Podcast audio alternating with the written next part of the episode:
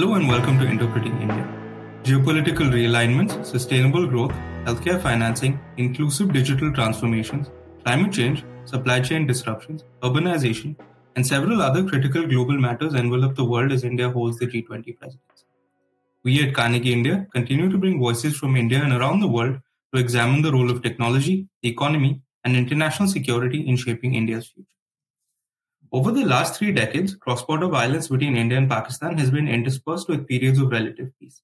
Until 2003, ceasefires along the line of control in international border in Jammu and Kashmir were preceded by war between India and Pakistan. On the night of November 23, 2003, an announcement of a unilateral ceasefire starting on Eid ul-Fitr was made by the then Prime Minister of Pakistan, Mir Zafarullah Khan Jamali.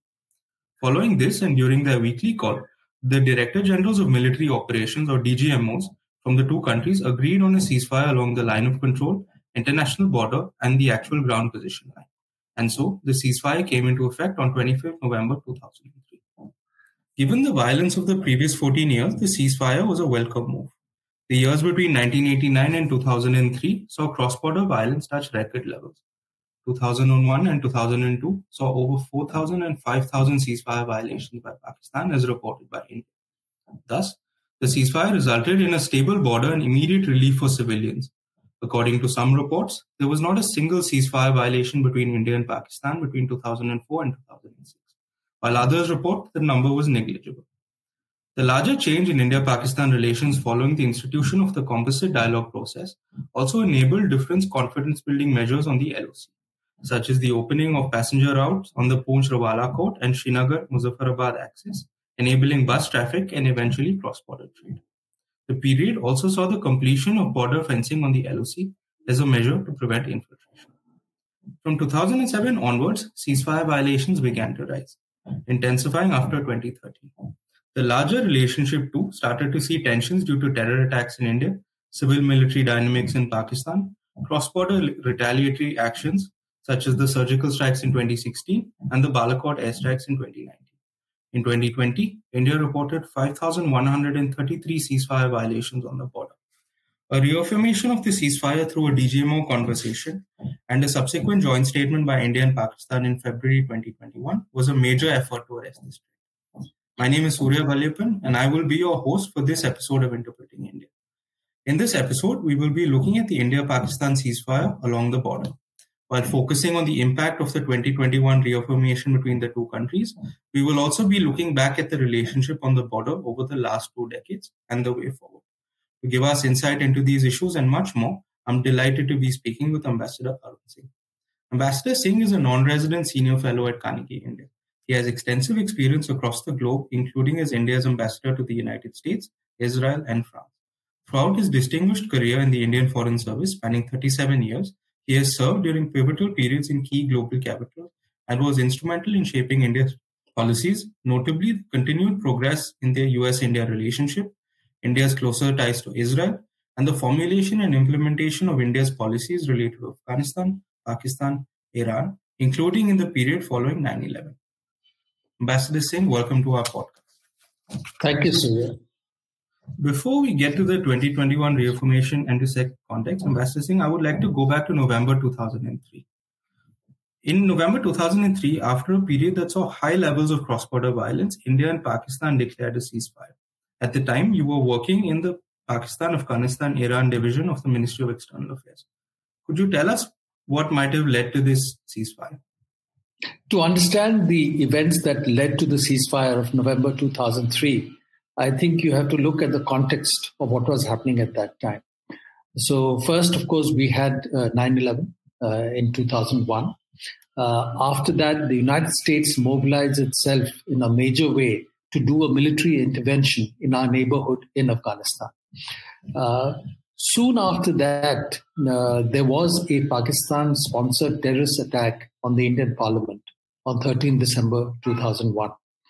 And there have been various interpretations of that incident, including uh, as a way for Pakistan and its proxies to try and divert attention from whatever they were doing in Afghanistan to get some leeway from the US uh, so that they would need to be less supportive of the US effort uh, in Afghanistan and draw attention to the challenge that they faced uh, on the line of control and border with India. Now, given that major terrorist attack in India, there was Operation Parakram that India resorted to, a major mobilization uh, along the border, along the line of control, as a message to Pakistan that what they had done was simply not acceptable because the, if the terrorists had succeeded, it would have had a major impact in, in terms of uh, hit on the political structure uh, of India. And at that time, the relations with Pakistan went into a deep uh, downward trend. Uh, rail links were cut off, bus links were cut off. Uh, the diplomatic presence uh, in both the countries was downgraded, cutting the staff by 50%. Uh, President Musharraf got the message. And on 12th January 2002, in a major address uh, to the nation, he committed to take action against terrorist groups that were operating in Pakistan. And as a result, for a while, the uh, terrorism related actions against India in 2002 came down. But then we also had the uh, Kaluchak incident uh, in May 2002 uh, when there was a terrorist attack on an Indian military base, which again uh, raised tensions. But since broadly the terrorist infiltration and terrorism directed against India by Pakistan had come down a bit after the state assembly elections in Jammu and Kashmir in October 2002, uh, India uh, sort of demobilized the troops that were present along the border uh, for the Operation Parakram. Now, at that time, again, going back, the US is focused entirely on what they're trying to do in Afghanistan. US efforts in Afghanistan are helpful from India's point of view. That they had driven away the Taliban, a new structure had come in place there uh, that India was able to work with and start large number of development projects, which really enhanced uh, India's influence in Afghanistan and the perception among the wider Afghan public about India being a good friend, a friend that supports uh, through development and other projects. So, given that, I think there was a sense that the objective that had been set for Operation Parakram had more or less been reached. And but then, how do you take the relationship with Pakistan forward? Because you know there has been a sense that um, uh, Pakistan makes promises that goes back on them, and no government would want to be embarrassed by taking positive steps and then be faced with another terrorist incident. But eventually, in April 2003, during a visit to Srinagar, the Indian Prime Minister, uh, Mr. Atal Bihari Vajpayee, said in a public meeting that India was ready to extend a hand of friendship to Pakistan again. And that really caught the imagination of people both in India and Pakistan and internationally. That perhaps now there was a way forward uh, for the India Pakistan process, the India Pakistan relationship. After that statement, uh, and then, of course, based on what came out in the public domain much later, uh, the National Security Advisor of India and his counterpart in Pakistan held several back channel discussions about what could be done to advance the relationship or at least stabilize it in some way. It was that back channel uh, between them that led to the unilateral an- announcement by the Pakistan Prime Minister uh, saying that Pakistan was now ready for a ceasefire uh, along the line of control and the international border in Jammu and Kashmir.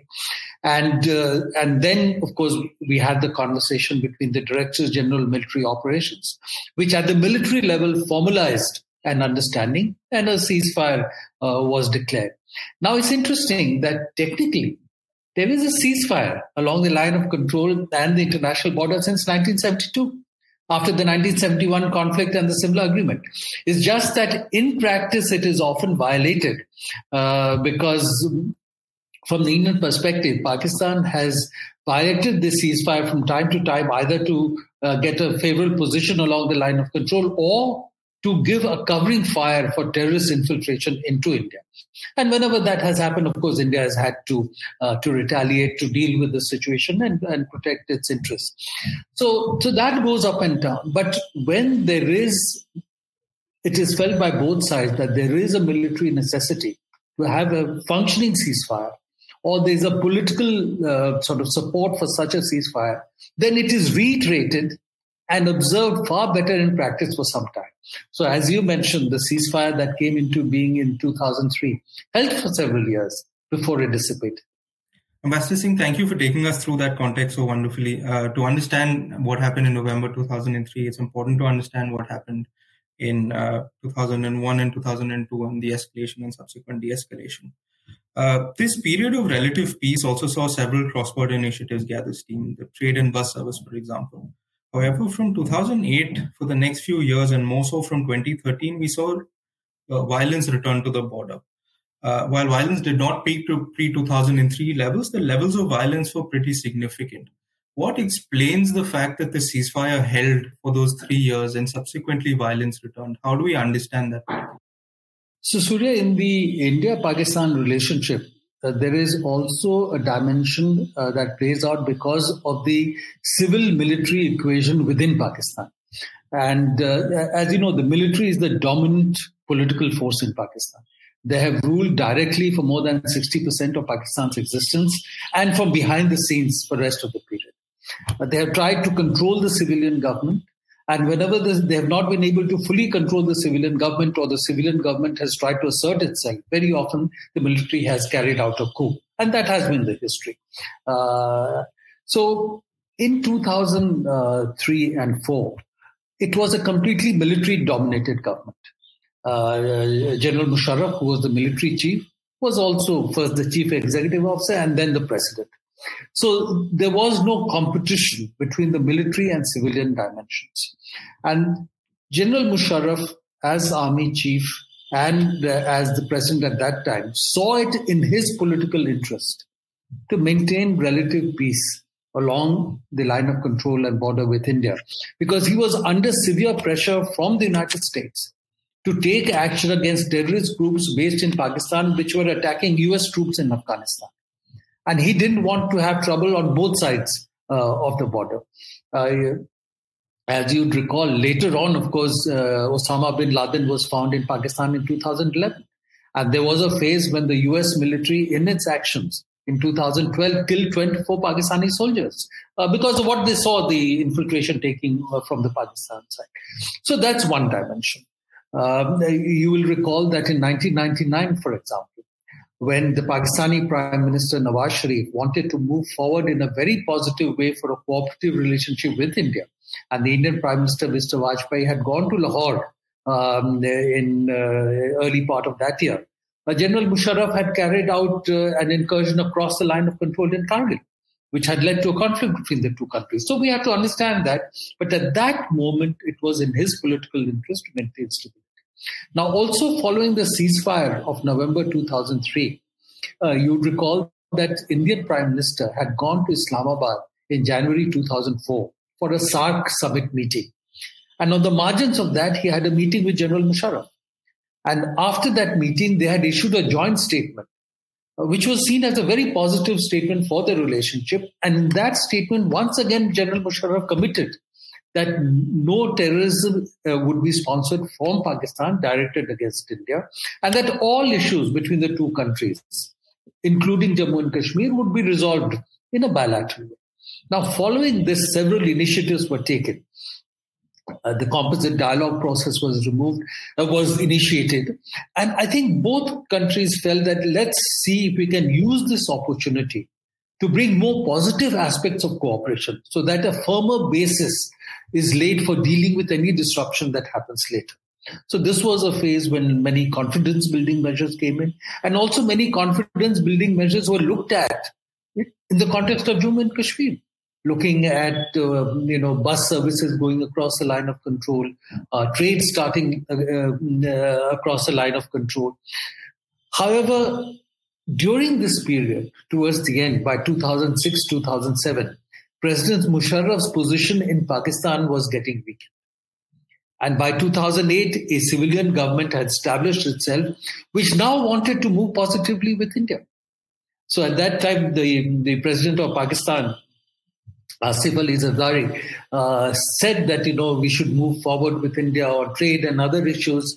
He even said that, like India, Pakistan should look at adopting a no first use policy on nuclear weapons, which was against the doctrine of the Pakistan military. So, in that framework, the Pakistan military took action to disrupt what Asif Ali Zardari was doing. They started doing more violations uh, along the uh, line of control and the international border. And then you had on 26 November 2008 the major terrorist incident in Mumbai, which, as everyone knows, was sponsored by the ISI, and Pakistan based elements had come across to carry out this uh, terrorist mayhem.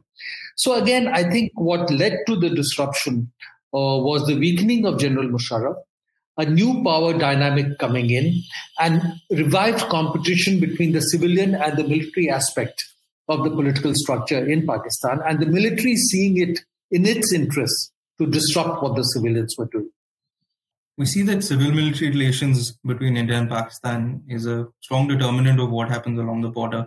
And uh, from 2008 onwards, we did see violence along the border sort of escalate, but more so from 2013.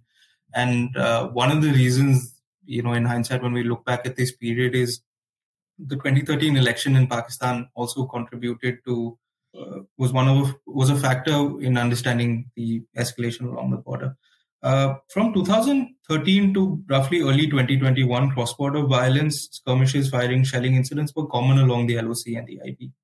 In February 2021, through the DGMOs, India and Pakistan reaffirmed their commitment to the ceasefire. From a period from 2013 to 2021, given levels of cross-border violence were so high, what suddenly happened in February of 2021 that led to a reaffirmation of the ceasefire? And why was that particular period in time significant? So once again, Surya, if you go back and uh, look at the evolution of the India-Pakistan relationship post 2008, you will see the ups and downs and partly also related to the civil-military dimension within Pakistan.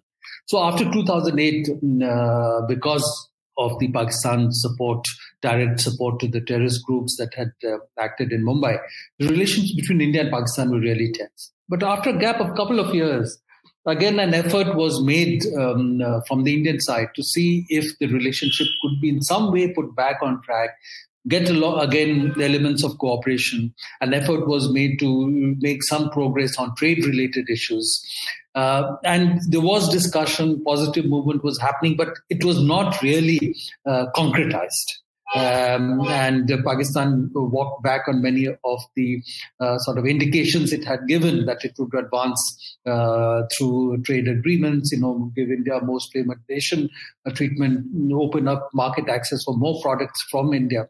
And it was in that framework that um, in 2013 you had elections in Pakistan, your government coming in. And Nawaz Sharif uh, himself uh, has had a very difficult relationship with the Pakistan army. He started off initially as somebody who was built up by the Pakistan army, by President Zia, to keep Benazir Bhutto in check. But later, when he became very strong as a civilian leader, he tried to assert himself. And then repeatedly, he has been ousted by the Pakistan military. Uh, General Musharraf ousted him through a coup in 1999. And then again, he was pushed out uh, when after coming to power in 2013. So so there again, once he was coming in as a way of constraining him from making any forward movement uh, related to India, the military again activated things uh, along the line of control uh, and the border, more incidents, more uh, sending across of terrorists. So in India, we had a new government coming in in 2014. And from what I see in terms of statements, reports that have come out in the public domain, the new government in India decided that they would give back to Pakistan measure for measure, or even more, for the ceasefire violations that were happening from Pakistan. So, as a result, the post 2014 15, uh, the number of incidents happening uh, uh, along the line of control and the international border in Jammu and Kashmir uh, from both sides really picked up. And because I think the message from India was that we will not ignore what you're doing and, and you'll get in full measure so that perhaps Pakistan realizes the cost to itself of what was what it was doing.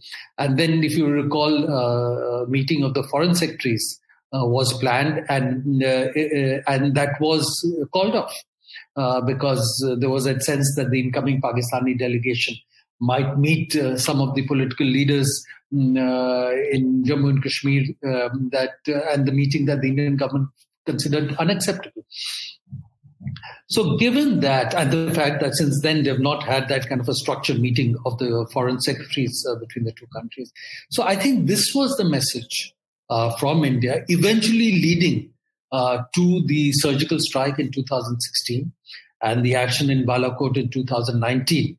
Uh, a message that the restraint that India has shown in the past, uh, they should have some element of uncertainty in their minds uh, the Pakistani decision makers about how India would respond uh, to continued violation of ceasefire or to sponsorship of terrorist acts. I think that's what led to it. But I think after that, my sense is that um, uh, Pakistan also realized one that there was a limit uh, to their achieving their objectives in terms of what they were doing. I think India's action in 2016, 2019 enhanced the uncertainty in their minds about India's reaction. And that was not a risk uh, they wanted to take. Uh, and finally, you are seeing today the very difficult economic situation in which Pakistan is. It is trying for a bailout from the IMF. It is having to raise taxes. There is deep uh, unpopularity in Pakistan uh, related to that. Uh, so, given that and the and the trends in the economic situation would have been visible for a long time. So, I think from the Pakistani perspective, it made sense to tone down the um, tension along the border and line of control. And I think from India's point of view, uh, the messages had been conveyed through the responses along the line of control uh, at the border uh, post 2015-16, and then the surgical strike in 2016 and Balakot in 2019. So the situation ripe to test if a ceasefire uh, that held along the uh, line of control at the border in JNK met India's objective. So I think that is, uh, as I assess it, what is being attempted. And the fact that it has essentially held for the past two years uh, shows that it was the interest of both sides now to um, keep the firing uh, down uh, in that area. Unstable domestic politics, terrorism, and a weak economy are possible reasons for why there's been an de-escalation from Pakistan's end on the border. Uh, but as you say, it is uh, not many analysts at the time in February 2021, if you look back at the reportage, gave the reaffirmation uh, much of a chance. a lot of the reportage at that period was this is another attempt by the two sides, but we don't see how ceasefire violations were at the time 3,000, 4,000. We don't see how they would drop. But it has been uh, surprising and positive that it has held up for the last couple of years. And like you said, it perhaps is due to the fact that both sides genuinely desire peace. And for the larger relationship, this is important to understand because it shows that when the governments in India and Pakistan, but also from Pakistan side, the military, when there is a desire for peace, peace is possible. And I think that takeaway is very important to understand. My next question, I think we're still some time away from talking about spy balloons on the border, but one of the most recent developments on the border has been the use of drones. Uh, this is seen as a new type of infiltration. Uh, could you tell us a little bit about the growing use and whether these drone infiltrations would test the ceasefire in any way? I think we have to watch it. Uh, obviously, uh, as you know, drones are now being used uh, more and more all over the world. You saw the use of drones in the Azerbaijan Armenia conflict. You're seeing use of drones in the Russia Ukraine conflict. Uh, so obviously they're seen as effective in terms of penetrating through defenses, um, low cost mechanisms for delivery of whatever is being intended by the other side. So they are being used. And uh, again, drones, uh, as you would have seen from the public reports, are also being used uh, for smuggling. Uh, not just in Jammu and Kashmir, but also on the Punjab side of the border. So it's a technology that is there. Um, now, whether it leads to uh, you know breakdown of the ceasefire will probably depend on uh, the intensity, uh, the impact that it is seen as having on the ground, and if um, efforts are not taken by the other side uh, to to lessen the you know, challenges that they cause. So I would say let's watch this. It's, uh, on a sort of related note, is it perhaps that given that human costs aren't involved in these drone incidents, they're seen as an escalation below the threshold that would necessitate a kinetic reaction from India. Uh, you know, what is below the threshold is always difficult to predict. Uh, yeah, so at the moment it may be below the threshold. For example, if you see in the US China uh, balloon episode, For a long time, I think many felt that balloons were below the threshold. But it so happened that it was visible, it was across the continent of the United States. Uh, it was at a moment when there is deep competition within the US between Democrats and Republicans to be more hawkish on China, that it generated a certain reaction. So, you know, it's very difficult to say what remains below the threshold, what goes beyond. So, any violation, any provocation uh, potentially uh, has uh, a chance of disruption. And that's, I'm sure, uh, policymakers on both sides will always keep in mind. Basti Singh, as you mentioned, the last 24 months has seen peace along the border. But India and Pakistan haven't publicly acknowledged any conversations on CBMs like trade or other people to people initiatives. And this is one difference to, let's say, this period compared to 2003. Do you see this changing? But why don't you think we've seen any public acknowledgements of CBMs at the moment? So again, going back to, to 2004, 2007 uh, period, uh, at that time, uh, the military leader was also the head of state, and uh, he wanted on the Pakistan side. And for his own political reasons, he wanted to show progress in the relationship uh, with India. And um, now, but in this case, in the latest um, situation post 2021, as you're aware, at that time there was intense rivalry between the civilian and the military establishment in Pakistan. And the Pakistan Prime Minister Imran Khan was not getting along very well uh, with General Bajwa, the uh, Pakistan the Chief of Army Staff. Some reports suggested that seeing the challenges in the Pakistan uh, economy, and seeing uh, the challenges that Pakistan uh, itself was facing through uh, some of the groups that were tar- targeting the Pakistani state. Uh, the Pakistan army, or at least the army chief, wanted to move a little more positively in terms of the relationship with India. And there was some talk of reviving uh, trading uh, arrangements, some elements of the trading arrangements. And again, you'd have noticed that after the ceasefire, there was a move to allow trade of certain products uh, from India to Pakistan, which Pakistan needed. But the political leadership in Pakistan came down heavily uh, against that and stopped that um, from moving forward. So I think uh, sensing that um, uh, within the political structure on the civilian side at that time in Pakistan, uh, there was no desire to move forward. They wanted to maintain a sense of uh, adversarial relationship with India for their own purposes. Uh, I think um, uh, neither side was able to take that kind of a process forward. While things on the border have seen some positive change, we're also aware of Pakistan's continued support to cross-border terrorism and militancy. More recently, the Pakistani Prime Minister called for talks with India to discuss burning issues such as Kashmir. At an MEA press conference, the spokesperson reiterated India's desire for normal relations in a conducive atmosphere free of terrorism and violence. There's also been some chatter recently about Pakistan's participation at an upcoming SCO summit. How would you describe India's current Pakistan policy? So I would say, you know, Pakistan's participation at the SCO summit would not be a major step in substance. Of course, in terms of optics, um, uh, in the media and elsewhere, there's bound to be a hype if there is a Pakistani leader um, visiting India. But Pakistan would want to attend a SCO summit. And if the summit is being held in India, uh, they will attend. And in fact, India has been attending SCO meetings uh, in Pakistan, even though we've had a difficult relationship uh, with Pakistan. So that's one dimension. Uh, the uh, second aspect is that from the comments emanating from uh, Indian leaders, um, one can see that India has not made a determination that Pakistan has stopped sponsorship of terrorism directed against India. And therefore, if our position is that we will not be able to move forward with Pakistan till it stops support to terrorism, I think the ground is not yet ready to be able to move forward in that direction. Uh, so, uh, because you know, support to terrorism takes place through mechanisms other than uh, you know ceasefire violations. So, while that um, ceasefire is being held, um, other kinds of support or helping terrorists against India uh, need not have stopped. And so, I think that's the de- uh, determination from the Indian side.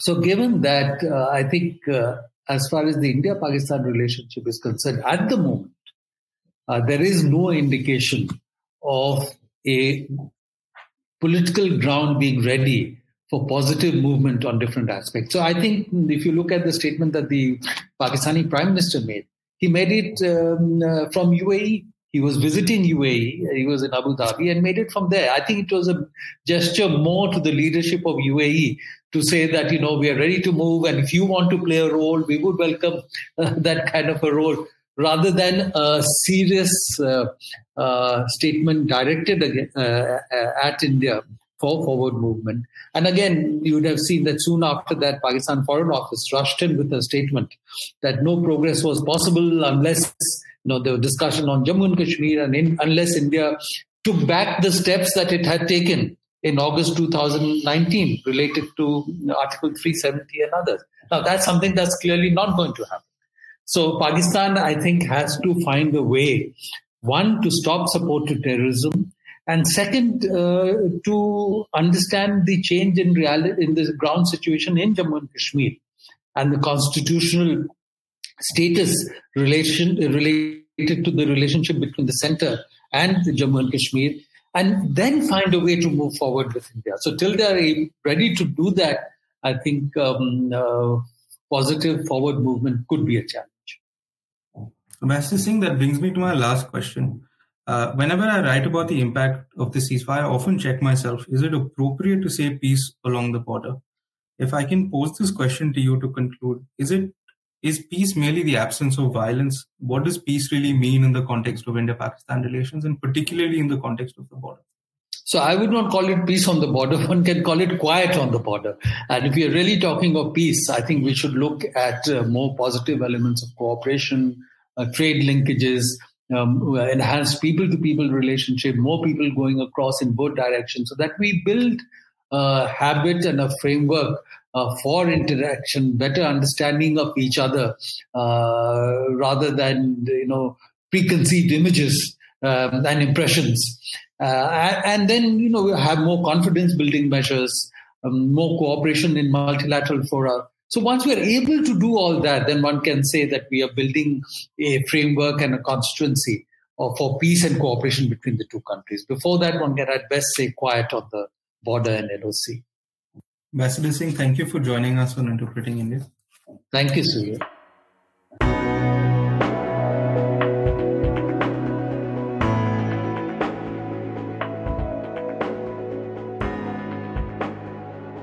We'll be back in two weeks with a new episode. To make sure you don't miss it, be sure to subscribe on Apple Podcasts, Spotify, Stitcher, or wherever you get your podcast from. To learn more about our research and team, you can visit us at carnegieindia.org. You can also find us on Twitter, Facebook, and Instagram. Thank you for listening. See you next time.